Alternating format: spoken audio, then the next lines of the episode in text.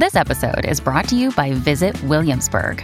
In Williamsburg, Virginia, there's never too much of a good thing. Whether you're a foodie, a golfer, a history buff, a shopaholic, an outdoor enthusiast, or a thrill seeker, you'll find what you came for here and more. So ask yourself, what is it you want? Discover Williamsburg and plan your trip at visitwilliamsburg.com.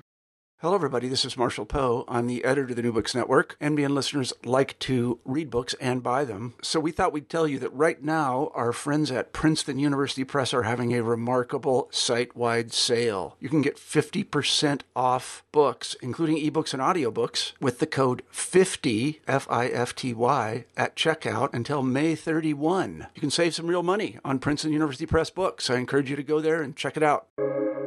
Welcome to the New Books Network. Hello, and welcome to New Books in American Studies, a podcast channel on the New Books Network. I'm Tom Cryer, today's host. Today, we'll be talking to Professor Denise Meringolo about her new 2021 edited volume, Radical Roots Public History and a Tradition of Social Justice Activism. Radical Roots recovers an activist tradition running through the heart of public history as it has developed in the United States. Published with Amherst College Press, Radical Roots is open access and hence free to read at this very moment. Today, while it's always difficult to summarise the rich research contained in an edited volume, we'll be discussing the major takeaways and lessons of Radical Roots and the research collective behind the volume. To introduce my guest, Professor Denise Meringolo is a scholar practitioner in the field of public history, working at the University of Maryland, Baltimore County. There, Professor Meringolo teaches courses in community based public history practice, museums of material culture, and digital public history. Her book, Museums, Monuments, and National Parks Towards a New Genealogy of Public History, published in 2012, won the 2013 National Council on Public History Prize for the best book in the field. She is also the Vice President slash President elect of the National Council on Public History. So, distinguished company to have with me today. Professor Meringolo, to open in traditional New Books Network fashion for the first question, how did you first come to edit this volume and assemble the Radical Roots Research Collective behind the effort? Yes, thank you so much for inviting me. I'm excited to talk about this project with you. So, uh, the book Radical Roots really picks up where my first project left off. Um, in my first project, my first book project, what I really wanted to discover was what does it mean to practice history as a public service? And so my logic at the time was how how can I find that? And so in the United States, government made sense to me because if you work for the government, you're a public servant. And if you're a historian working for the government, maybe that's a way for me to get at uh, the origins of that perspective. Um, but by the time I got to the end of that book, I hadn't found what I was looking for. And I hadn't found what I was looking for because it became pretty clear that as historians were working for the federal government in the past, um, they became more concerned about questions of authority and legitimacy for good reason. There was a lot of forces at play. They're working within an institutional structure. And so the sense of who they were working for really got lost. And this led me back to my original historiographical problem, which is that most of us in the field today in America really see ourselves as contributing to social justice, that the work that we're doing is on behalf of communities and with communities, that our goal is to open up narratives in ways that help people find stronger foundations for activism or maybe not even activism, just stronger forms of identity formation. And the existing literature doesn't lead us there. It seemed like you could only ever end up in a kind of conservative space where the purpose of public history is to just assert a nationalism and reassert uh, authority and expertise. So I, when I finished the first book and I was feeling a little bereft, I reached out to some of my colleagues. And in particular, there's a scholar named Dan Kerr who works at American University. He's an oral historian. And he is truly an activist oral historian. His work has been among communities of the unhoused, collecting oral histories as a way to uh, help establish a stronger political foundation. And so he and I were on the same page and just started framing questions like, what would it look like to identify the origins of this kind of a practice? Because we really believed we didn't make this up. it came from somewhere. It had to have an origin point. And so he and I framed some questions, and we really felt strongly that it was it, the questions were too big for a monograph. You know, we could maybe find one case study that would be a book, but we might end up in the same place. So we put out a call for uh, a working group. So rather than just contributors, we wanted a group of people who would work together to frame questions, to identify points of origin, to sort of figure out where to poke around in the past to find this kind of activist tradition. Um, and so we basically organically a group of people came together who were interested in this set of questions. We started working online at first through a series of questions, and then we had we met in person at the National Council on Public History. I think it was in 2013, and uh, from there established kind of four areas of inquiry, which, to be honest, were based on who was in the room, right? So it was public history educators, oral historians, uh, preservationists who work kind of from the grassroots with communities trying to save their their neighborhoods and structures. Um, and uh, there's a fourth group, and I'm not remembering it right now, but but so those categories came organically from the people in the room, and then we spent a long time not just writing, but writing together, researching together, figuring out how to change the questions. And so it was truly not only research about a collaborative social justice inclusive process, but also modeling that kind of process in a scholarly endeavor, right? So our product was a book, not a public history product, but we wanted to use that same process for the production of scholarship. So that's how the project came about. Um, and I think at the end of the day, it, it, helped us identify exactly the kinds of roots we were looking for and then opened up a whole new set of questions. Great, great. And to maybe pull out uh, what we might call the mission statement of the book, you say on your very first page, quoting here, that Radical Roots, um, quote, critically examines an activist thread, a conscious effort to connect history making to the profession of social justice which runs through the profession of public history as it has evolved in, in the United States. What's at stake in uncovering this thread? And I'm wondering, kind of, as you progressed into this research project and started to have these conversations, how did it change or alter your own understanding of what going about public history research or practice um, looks like? Yeah, that's such a great question. So, you know, first of all, in terms of what's at stake, just to amplify, the thing is, we are already here, right? This kind of critical activist thread is already here. And most of us who think about our work as advancing social justice or equ- equity or inclusivity uh, kind of stop short of thinking that our work alone will end inequality. But we all believe that challenging exclusive narratives and false understandings of the past taking sides, if you will, uh, of historically marginalized groups, we all believe that this can positively have a positive impact, right? That it can start to shift the way people think about the past and the present. And so it was important to us to figure out what that looked like. In terms of what changed for us, uh, the challenging part is recognizing failure, right? And how often these projects fail, sometimes because the goals are too lofty, sometimes because institutions don't support um, this kind of work. and sometimes just because it's really hard and and you you kind of are not on the same page as the communities that you're working for that so at any point in the process you take a slightly wrong turn and it falls apart but i think what we all came to was typically histories are written as if uh, history either progresses or declines, right? And there's a straight line all the way through. But looking at this past as a series of case studies allows you to think about influence and change over time slightly differently. It makes very transparent the fact that change happens in fits and starts and backward steps and forward steps and that even the failed examples have lessons to teach us.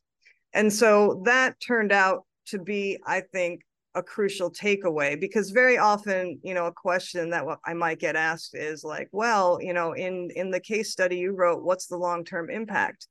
Maybe arguably there's not a long-term impact of any one given incident. But the long-term impact is kind of in in influence of individuals. So this person meets this person, it changes how they think about how they do their work. Um, the other thing that's really, I, I think, crucial is that looking at failures or looking at short sightedness allows us to begin to frame out a, a critical perspective that we can use to reflect on our own work because historically speaking, public history has been judged through the lens of the discipline. And this is why public historians have sometimes in the past defaulted to questions of authority, because that's what's being, that's where they're being challenged. You're not being an authoritative historian, you're not producing a monograph, your work doesn't look like what the discipline says it should look like.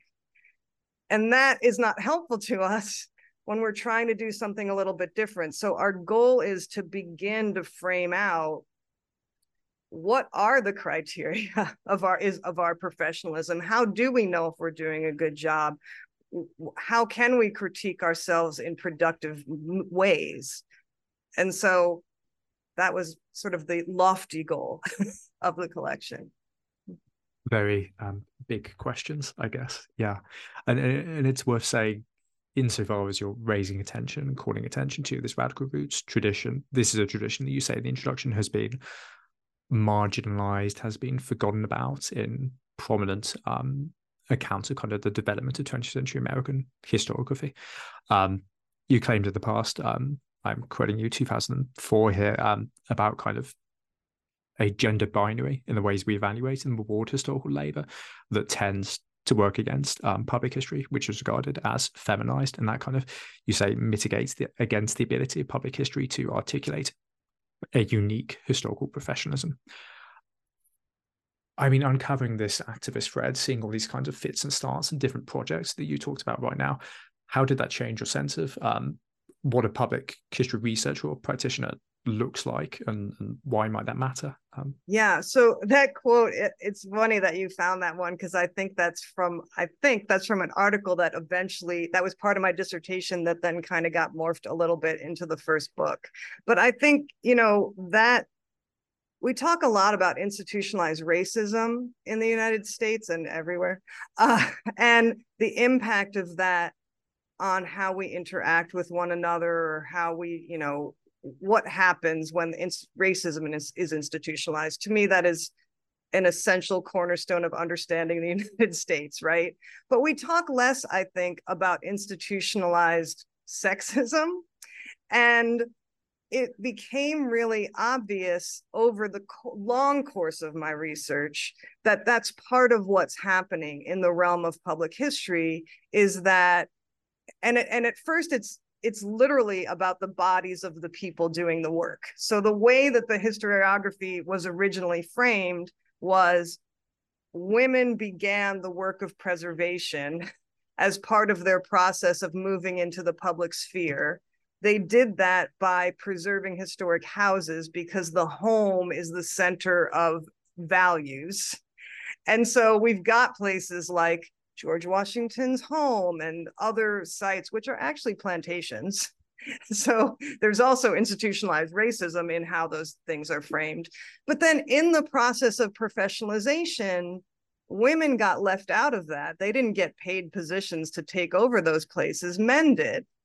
And when men took over as the professional managers, they had this unstable professional location. They were managing sites that were kind of uh, already seen as too feminine, too female, too emotional.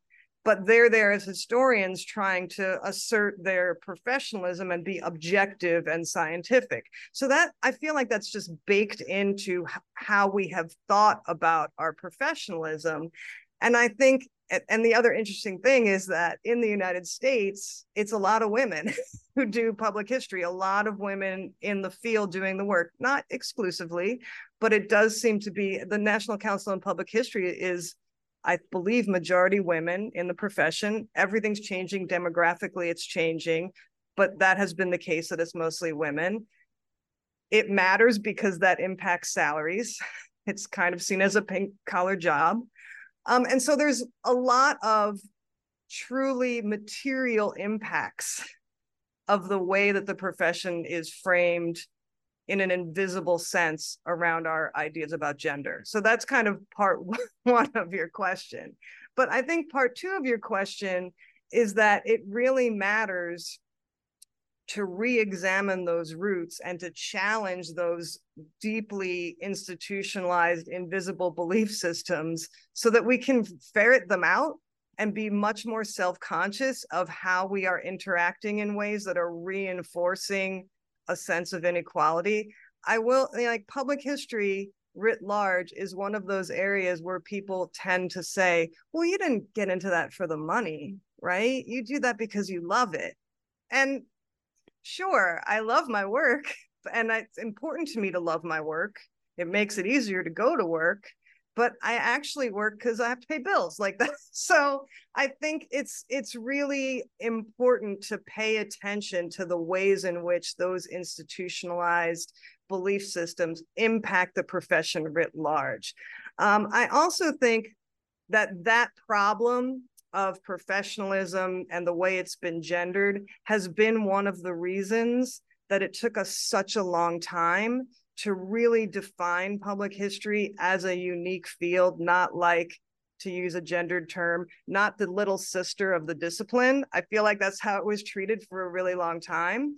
And in order to break away from that, you first have to acknowledge the institutional biases that are in there and then you can begin to carve out a clearer sense of who we are and what we do and what our value system is and how to perform that in ways that are actually productive for the people that we are trying to serve.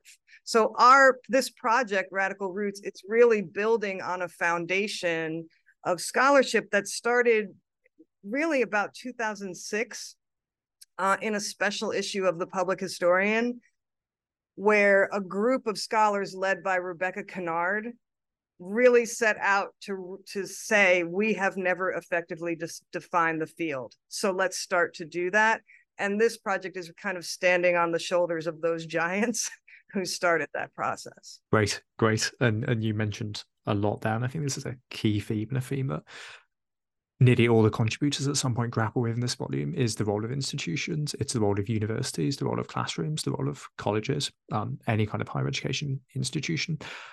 One phrase that really stood out to me from one of your contributors was Rachel Donaldson, who calls for severing public history from what she calls its classroom tether. Um, other contributors like the Detroit, Detroit uh, born and raised food and environmental justice activist Shane Bernardo sees deprofessionalization and decolonization as allied, and particularly in that first section of the book, I believe, on oral history, a lot of folks there talk about a more equalitarian, let's say, role of the public historian. Um, indeed, to cite further from your, from your introduction, you do warn about the risk that public history can be co-opted, neutralized um, by professionalization, institutionalization, standardization. Those are all processes we're well aware of how, happening in the American historical profession, particularly six, since the 1970s ish um, to date. Is once you've built awareness and come to terms and discovered the history of these radical roots, which often lie far earlier chronologically and far uh, in a less institutionalized manner, and yet you encounter the difficulties of working within that institutionalized structure today, how do you guard that tradition? This is a really critical question and a really big question and i'm not really sure that i have all the answers But for me, when I look at the collection as a whole, I think that the contributors point in a few different directions. And so, on the one hand, public history really requires us to build trust, to be present, and to remain connected, right? So, if we are doing projects uh, on a community centered, in a community centered fashion, you can't just march in there with your classroom full of students and say, we're here the historians to save the day. Like that's not how it works. It's really grounded in a long relationship that you've built over time. So we don't want to go in and work with communities for a short time only to extract knowledge for our own benefit and i've taught i've spoken to many people you know that kind of work which began you know with the best intentions actually creates a lot of animosity or or um, reinforces existing animosity in what we call the town and gown, right? The local people versus the the university. And I've had conversations with community members who who have a sense that we are making money off of their stories. We are gathering material and then putting it in collections that are behind a paywall that they can't access anymore. And so we really cannot, you know, public historians cannot be in a position to be extracting knowledge for our own benefit. And so that seems to require a kind of permanence, like you're going to be with this community and be committed to it indefinitely. On the other hand, I think it might be useful to think about our work as temporary. And I think this is a little bit of what both um, Shane Bernardino and, and Rachel Donaldson are talking about that we should allow for and plan for projects to be finished. and not necessarily on our timeline, but on the community, like they should have a, they could have a natural ending. And the reason that I think that's beneficial is it resists that final impulse to bring the stuff into some kind of system and make it permanent. Because once it's permanent, no matter how radical it was in the beginning, it kind of hardens and loses its its uh, potential. And so I think that that is one tricky space to figure out what's the right length, what's the best kind of commitment. So that's that's one. I think another important safeguard and this is maybe too soft a skill but it's humility right? You, you you're going in there really not asserting your authority as an expert in history but really thinking of ourselves as lending a set of tools to a larger project that doesn't belong to us. So we are all sitting at a table together historians who work in universities, museum professionals, community members who have a, a, question they want answered, grassroots, whoever. We're all sitting at a table. We all have a set of skills with us and we're sharing them. No one is really should have the loudest voice there, or we should figure out who gets the loudest voice at any given time. That's the tricky part, too. So, humility, I think, is really crucial. We're contributors and facilitators, not the teacher in the classroom. Uh, the other really challenging thing is about funding. And in the United States, money is the biggest problem because m- most public history, it may have some government centered funds like through the National Endowment for the Humanities or the National Endowment for the Arts. There are, are funding agencies that can direct money to projects. But in general, everything you have to just apply for grants every single time apply for grants every single time. And if you're doing that through an, an institution like a university once the money comes in it somehow belongs to the university. And it can be very challenging to distribute that funding in a way that's equitable to the members of your community. It opens up giant cans of worms. A tiny little small example but I've had funding to do community based work. And if you want people to show up to something, you probably got to feed them, right? so you want to have food available.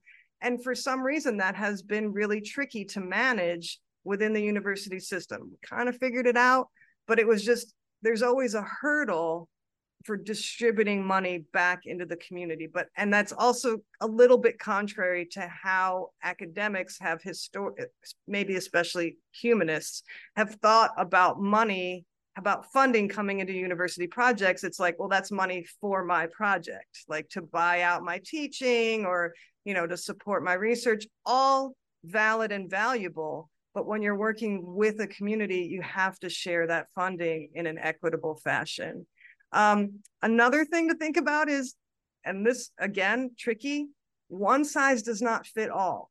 So even though the goal of this book is to identify ways that we might figure out what some best practices are or figure out what the work looks like or how to define it or you know how would we critique it fairly it doesn't mean that every project looks exactly the same it doesn't mean that what works best in one situation works best in another and that also makes it it it almost feels like every time you're starting you're starting from scratch. And for better or worse i think that's correct right? Because you're working with an entirely new group of people.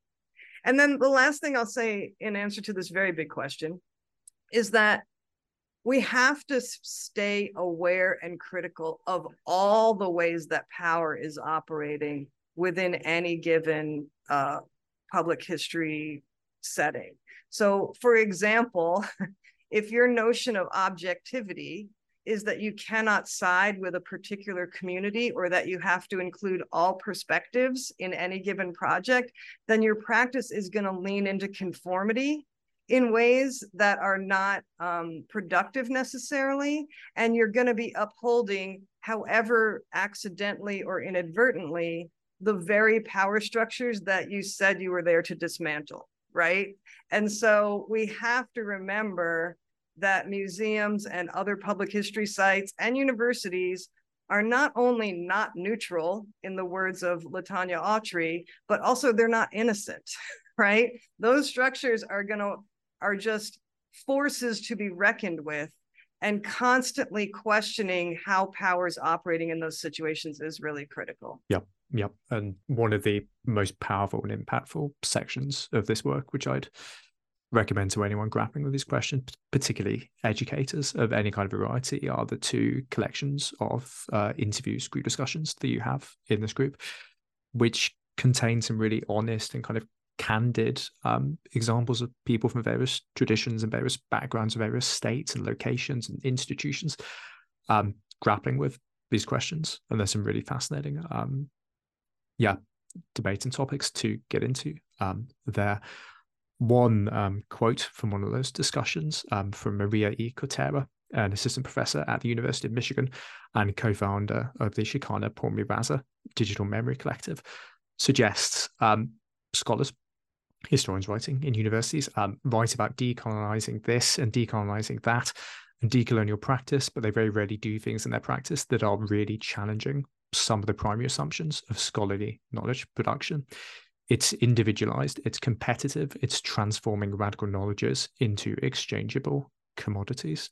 Very big, impactful quote, very difficult uh, question um, to come out of it. But institutionally, professionally, financially, for all these reasons, um, how true can the university based historian be to these roots? And as I think the optimist among us would like to think public history is being more recognized in universities. Has this become any easier over the last kind of, let's say, half century or so in the United States? So the answer is yes and no. the answer also depends on the specific university and the context in which people are working. And it also seems to dis- depend on a variety of external factors in any given university setting. So um, one thing I want to say is in the past, for public historians working in university settings, a lot of the work of public history fell under the umbrella of service because you know an academic position you're judged on like how successful you are on research teaching and service. And the unspoken truth is that research is the most important piece and teaching should be good but if your research is great you know that's the most important piece. And service is thank you but the least important thing. And so if a lot of your work is categorized under service and not recognized as part of your research and teaching, frankly, then it's making it very, very invisible and also endangering the scholars who are actually challenging the system by like Maria Cotera, integrating community-based activism as part of her work. So um, it, it, not only did it sometimes not get counted at all, but there are many examples of it getting counted against you. Like, what have you been doing? Where's your research? I don't see it because you've been working in the community. Um, the needle has moved on this a little bit, and there's been a push towards new models for, again, we're talking about university systems, but new models for promotion and tenure review and all that stuff, new definitions of research and productivity, um, and new respect and new institutional rewards. So the Carnegie Institution has now a category, I think they call it civic engagement, but universities sort of that allowed them to recognize this kind of work as broadly impactful. Um, and that has really helped.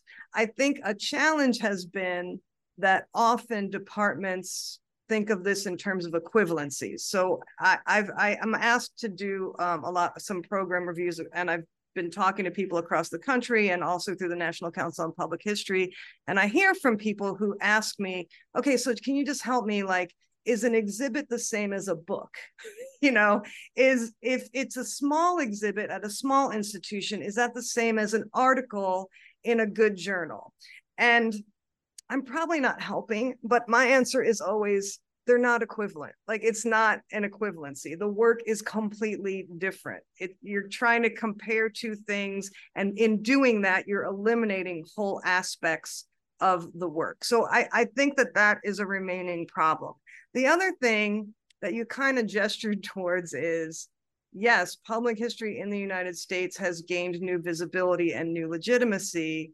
But one of the things that's happening again, maybe for the 400th time, is that there's a job crisis. PhDs don't know where they're going to get work. And every time there's a job crisis, job crisis and also concerns about declining numbers of history majors, right?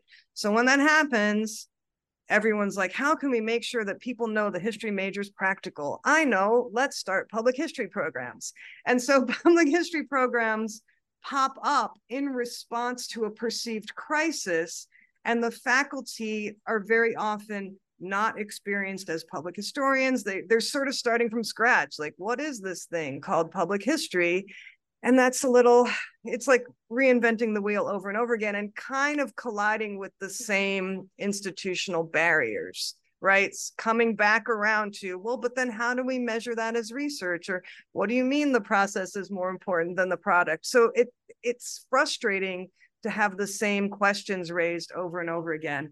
And right now this is not the first time, but there seems to be a big push for PhD programs, and it's not coming from students, it's coming from administrators and departments. A big push for PhD programs in public history. And I have real concerns about how that impacts the, fee- the, the practice, because it's not that I don't think intellectual research is crucial to the field. Obviously, I do think intellectual research is crucial to the field, but I don't know that I, I think it's a false um, certification that is going to pressure the job market and the salaries and the requirements just are not they're not they're not going to match. And i used to tell this story and then i stopped telling the story because i thought it was too old fashioned but i think it's still relevant. But when i went back to school to get my doctoral degree i actually wanted to go back into museums and it was really hard to get an interview because people said you have a phd like you're going to want too much money which is very funny by the way because it's not that it's not that salaries in academia are so high but it was a barrier. And i don't i don't know that that's changed and i also don't know that i think it's would be good for it to change because we don't want we want the field to remain accessible broadly accessible broadly open to a lot of perspectives and the more educational requirements you put in there, I think the riskier it is. Yeah. Yeah.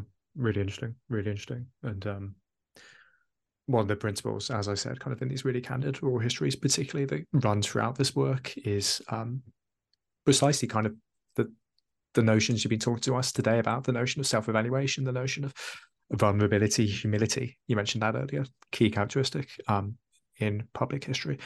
Um, there are all kinds of moments here where historians and contributors and researchers and practitioners looking at these examples of public history in the past recognize and praise aspects of these projects, but also know the limitations um, of them. Um, to give one example, the really interesting chapter on the Lower East Side Tenement Museum um, in New York, um, Rebecca Amato talks about the implication of that museum in gentrification um, calling upon historians to radically admit to their own limitations, privileges, failures, and shared authority. Another beautiful chapter title actually coming from Clarissa J. Ceglio talks about the imperfectly progressive public historians of the 1930s, um, a key decade in this work, really.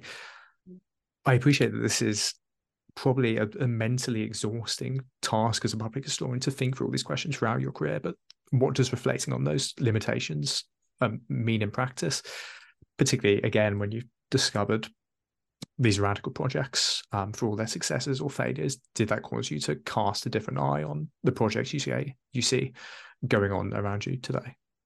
Yeah, I mean, so I think I, I think I said earlier, but it's very interesting the echoes in these examples and the various contributors to this book that go back to that special issue of the public historian in 2006. So the ideas that you're pulling out about radical self-reflection and responsiveness, those are ideas that were sort of born in oral history practice that uh, Rebecca Conard, again in 2006, set as the foundation. Like, let's think about public history in these terms that you have to be self reflective, you have to kind of do reflection and action as you're working and and those really have served to guide us in the past 20 years right as we're trying to improve our practice um, i think in this volume what we see is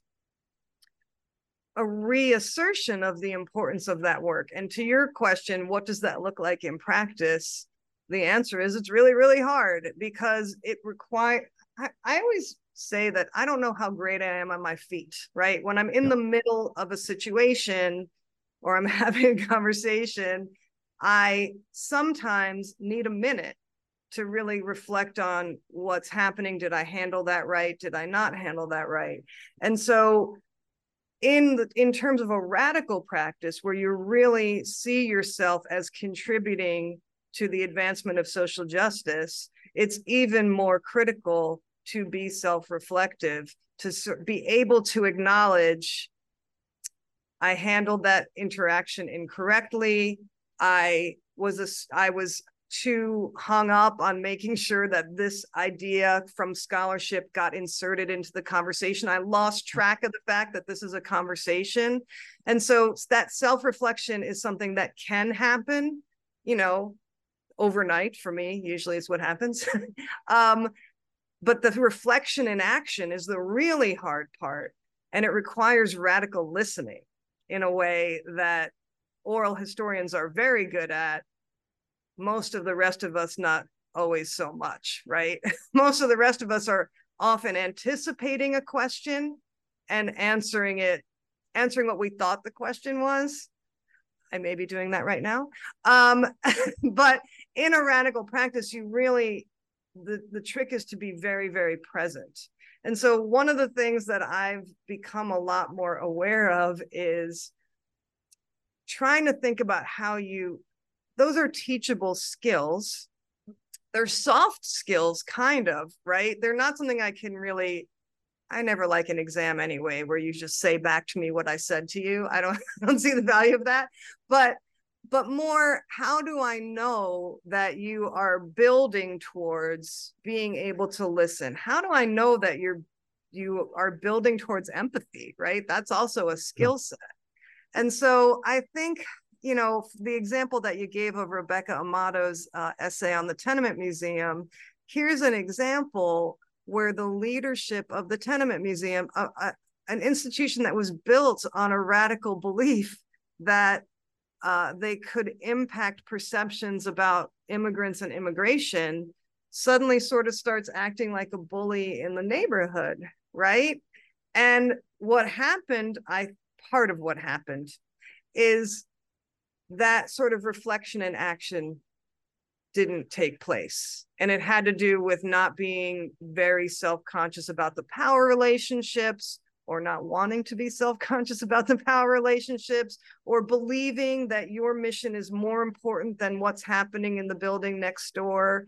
And so, you know, looking at incidents like that, which arguably is a failure of radical practice, dare I say, wonderful institution, the Tenement Museum. But in that moment, there was a mistake.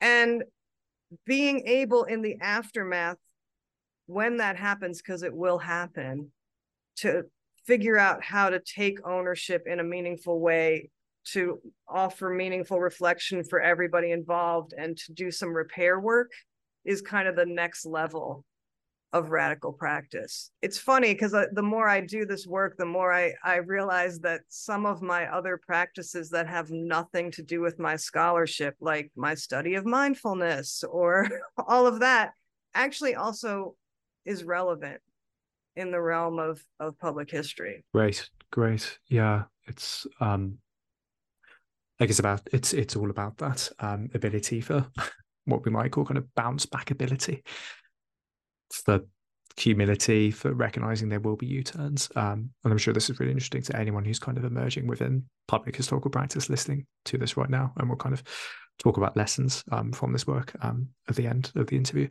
Um, to maybe kind of give some shout outs to some interesting chapters and case studies and local context that you talk about um, here. Um, again, the second roundtable in this book, um, discussing public history pedagogy in urban universities. Mary Rizzo, um, one of the contributors there, states that the meaning of radical is always local. There are tons of local examples, local contexts, local tensions and debates running through this work. Um, your own chapter to this volume on the American Civilization Institute of Morristown um, you talk about how it was designed as a creative response to a variety of local conflicts and opportunities. That's quoting you there. Um, that's centering those local context, influences, um, institutions, reveals how public history emerged in response again to a complex and varying social and political environment. Um, all that a very long way of asking um, what's revealed by you know getting to grips and getting into kind of um, the details of these local contexts Um, perhaps you could cite for our listeners um, a couple of these contexts, these institutions that really stood out to you. Yeah. Yeah. Um, so first of all, I just want to comment that, you know, I think the focus on the local is purposeful because the aims of radical public history are so lofty and um, like foolishly idealistic. I embrace that but if you if you know if you were to ask me what's my goal i always say to end racism to promote empathy right and so this isn't really if you if you focus too much on the big lofty goal it's it's such a losing battle that it's hard to to keep motivated in your work.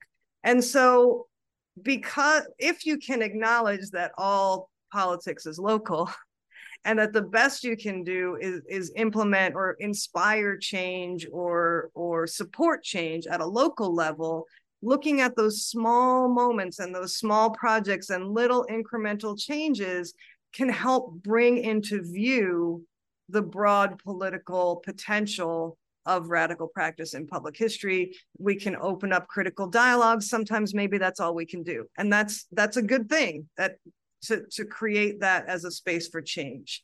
Um, the case study that has stayed with me since editing this volume is actually the story of Paul Romanoff in the Museum of Jewish Culture, which is the study, uh, uh, the subject of Laura Schiavo's essay.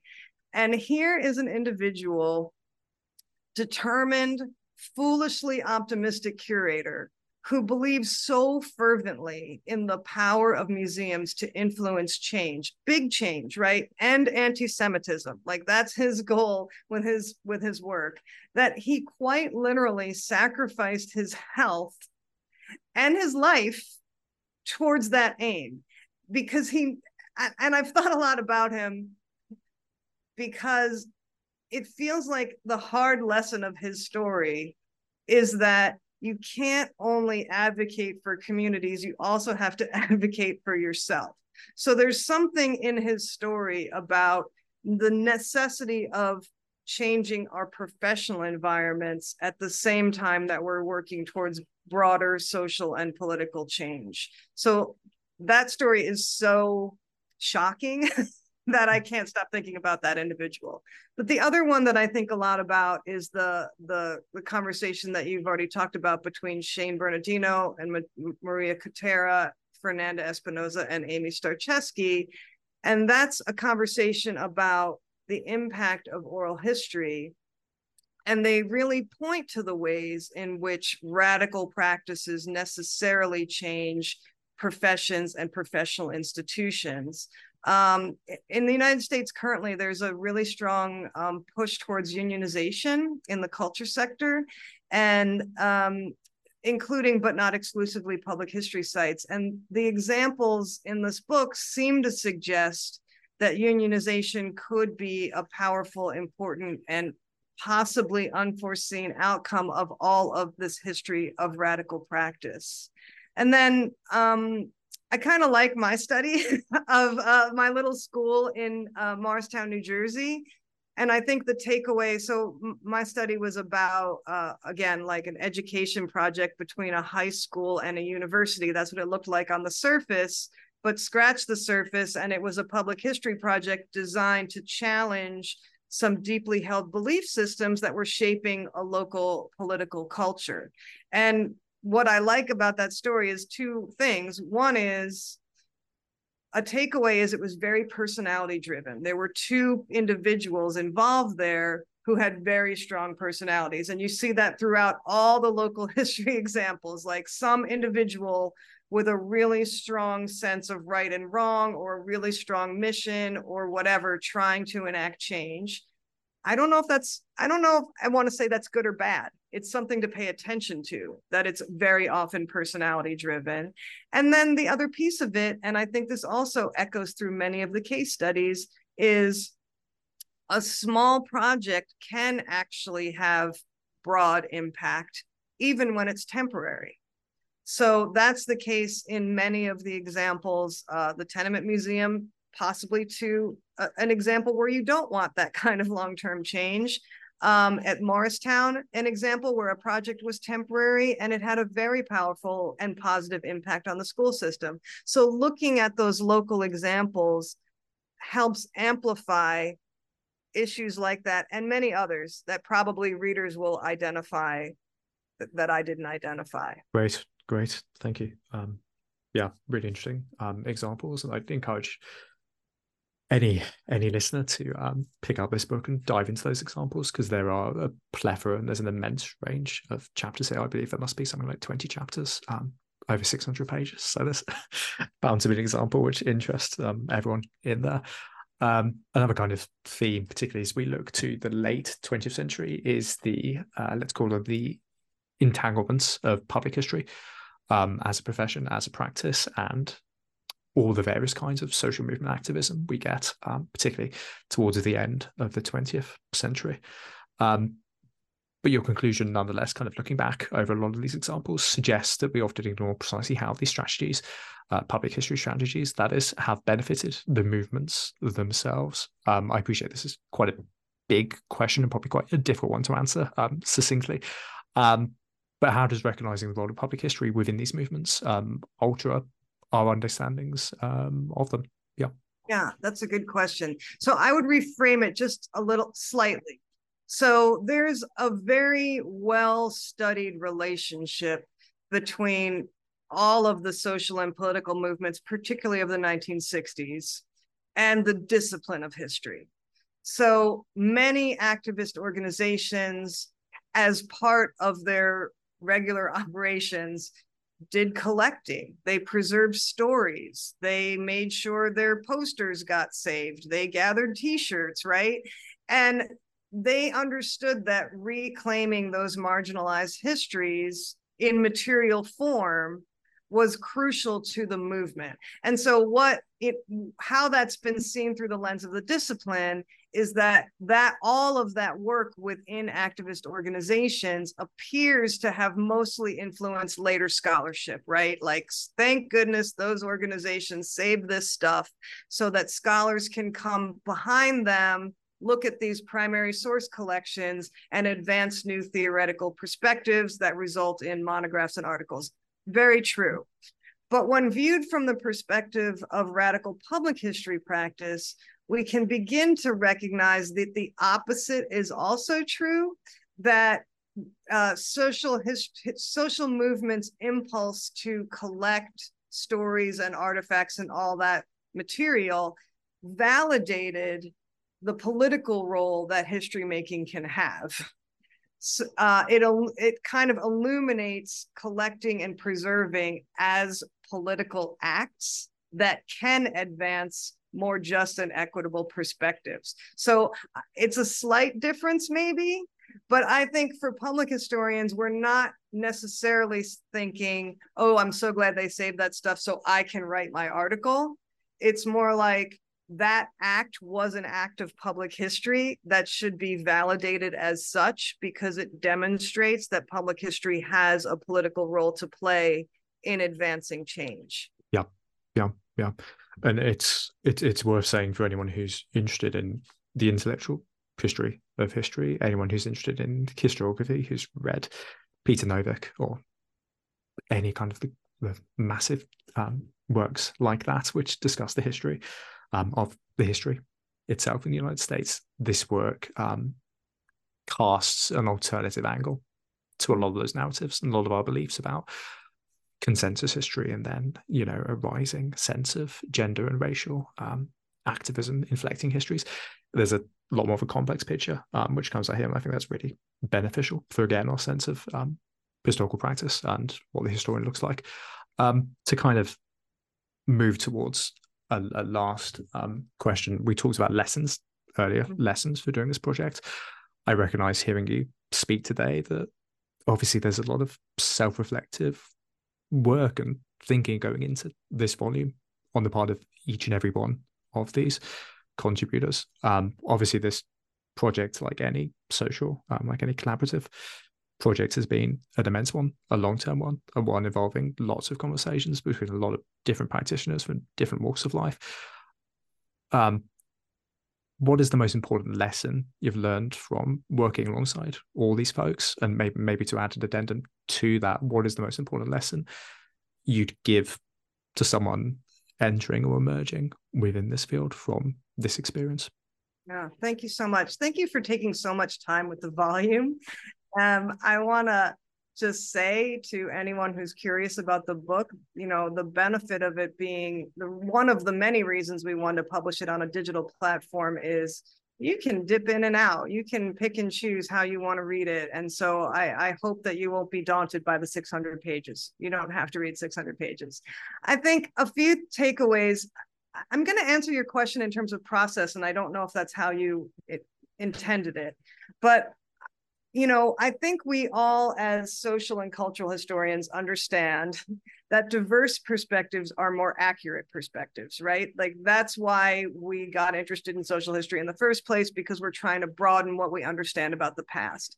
But that's also true in process, so that bringing diverse perspectives to the table can impact the questions that you want to ask and, and lead you to conclusions or open up new questions that are more more accurate and more um, uh, insightful than you might ask on your own.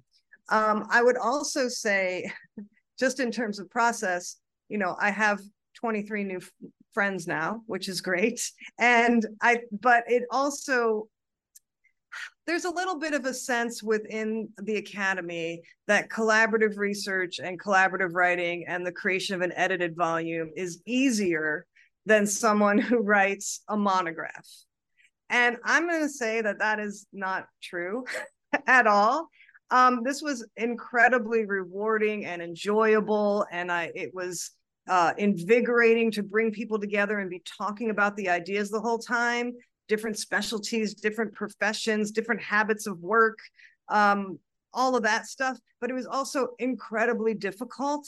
And it was that's why it took such a long time to move from inception to publication yep. because we wanted to make sure that everybody felt heard, that their ideas were getting expressed the way they wanted to express them, that the conclusions that I were was drawing were sort of fair enough. And by the way, not everyone agreed entirely with the conclusions that I drew, but they were okay, fine, that's yours.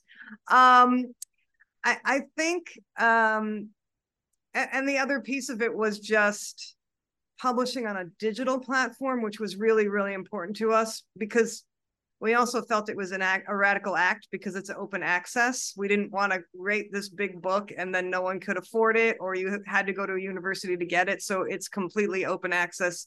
Anyone can read it at any time. But that also was a very big learning curve for us. Hopefully, younger listeners, it will not be such a big learning curve. But metadata and all sorts of stuff that we had to figure out how to do on the fly was really, really challenging. Um, as an aside, this is hopefully not a lesson we have to learn from, but the last pieces of this were being done during COVID and getting um, peer review slowed down tremendously. Um, it felt like a whole lot of waiting and waiting and getting anxious and wanting the book to be out in the world. And that was really challenging. Um, and then the last piece I'll say is the reason the book is 600 pages an important lesson for me, or I don't know if it's a lesson for me or something that I insisted upon. Everyone had been working on this project from the beginning. And I was like, no one's getting cut. this is not a situation where you're submitting something for acceptance. This is a situation where we're working together to produce something, and everybody's piece was vetted by all of us and by external readers. And so everybody's everybody's voice is staying in this volume. And that was really important to me. And it's also another good reason to read it online and not buy the print copy, which is too many pages. So for me, the biggest lessons just as a scholar were about taking those public history practices as and putting them into a scholarly endeavor. And what does that look like? And it was wonderful and hard. Thank you. That's a really valuable and dare I say beautiful thing to say about the work. I think it's um, for an edited volume, particularly this length, it all really hangs together, and you can sense the collaboration that's um, gone into that. So I really commend you for that um, practice. And it is, you know, again, as you say, translating those equalitarian, um, let's call them practices of public history, into volume production that really shines through in the in the content and the organization um, of the book. To ask the traditional farewell question um, on the New Books Network. uh, what's next for you in your research after this project? Thank you for asking that, although I feel very pressured. No, so um, in the last couple years, I've actually been taking on a little bit more administrative roles. So I spent a year as the the director of our humanities center um, in an interim position. I spent a year in an acting position as chair of our department, and I'm about to um, become the president of the National Council on Public History. All work that I dearly love, but also extremely time consuming. Um, all that to say, I'm just taking some baby steps on a research project um, working with two uh, colleagues from the National Museum of American History who came to me with a question, which is what is the role of a national history museum in the United States? Like, what the heck are we doing? are we supposed to spit, you know, have a national narrative that's consensus driven or not? So that is a baby baby first question but i think that's the direction that i'm going to go next working with these colleagues to maybe do some comparative research in order to arrive at again a new platform for thinking about how we do national history at a national institution in the united states which oddly doesn't like things that are national no. yeah. Uh, thank you. That's really exciting. Um, and I personally love to read that project. And I'm sure many of our listeners would be really interested in that um, as well. Um, so yeah, thank you for your um, but for your answers today. We often call this a book review podcast, but I sense um, some of the themes and some of the conversations we've had today extend far beyond that um, and extend to what life and practice as a historian, as a public historian, looks like. So I'm immensely grateful for that um, and your time, given all those other commitments uh, you talked about there. Um, so, Professor Denise Meringolo, I've taken enough of your time today, but thank you for appearing on the New Books Network and congratulations on Radical Roots. Again, it's open access, it's completely free, available on the internet. So, if anyone's interested, please do um, log on to JSTOR, the equivalent websites, and it'll all be there ready to read through Amherst College Press. Um, thank you again, Professor Meringolo, and thank you for listening to New Books in American Studies.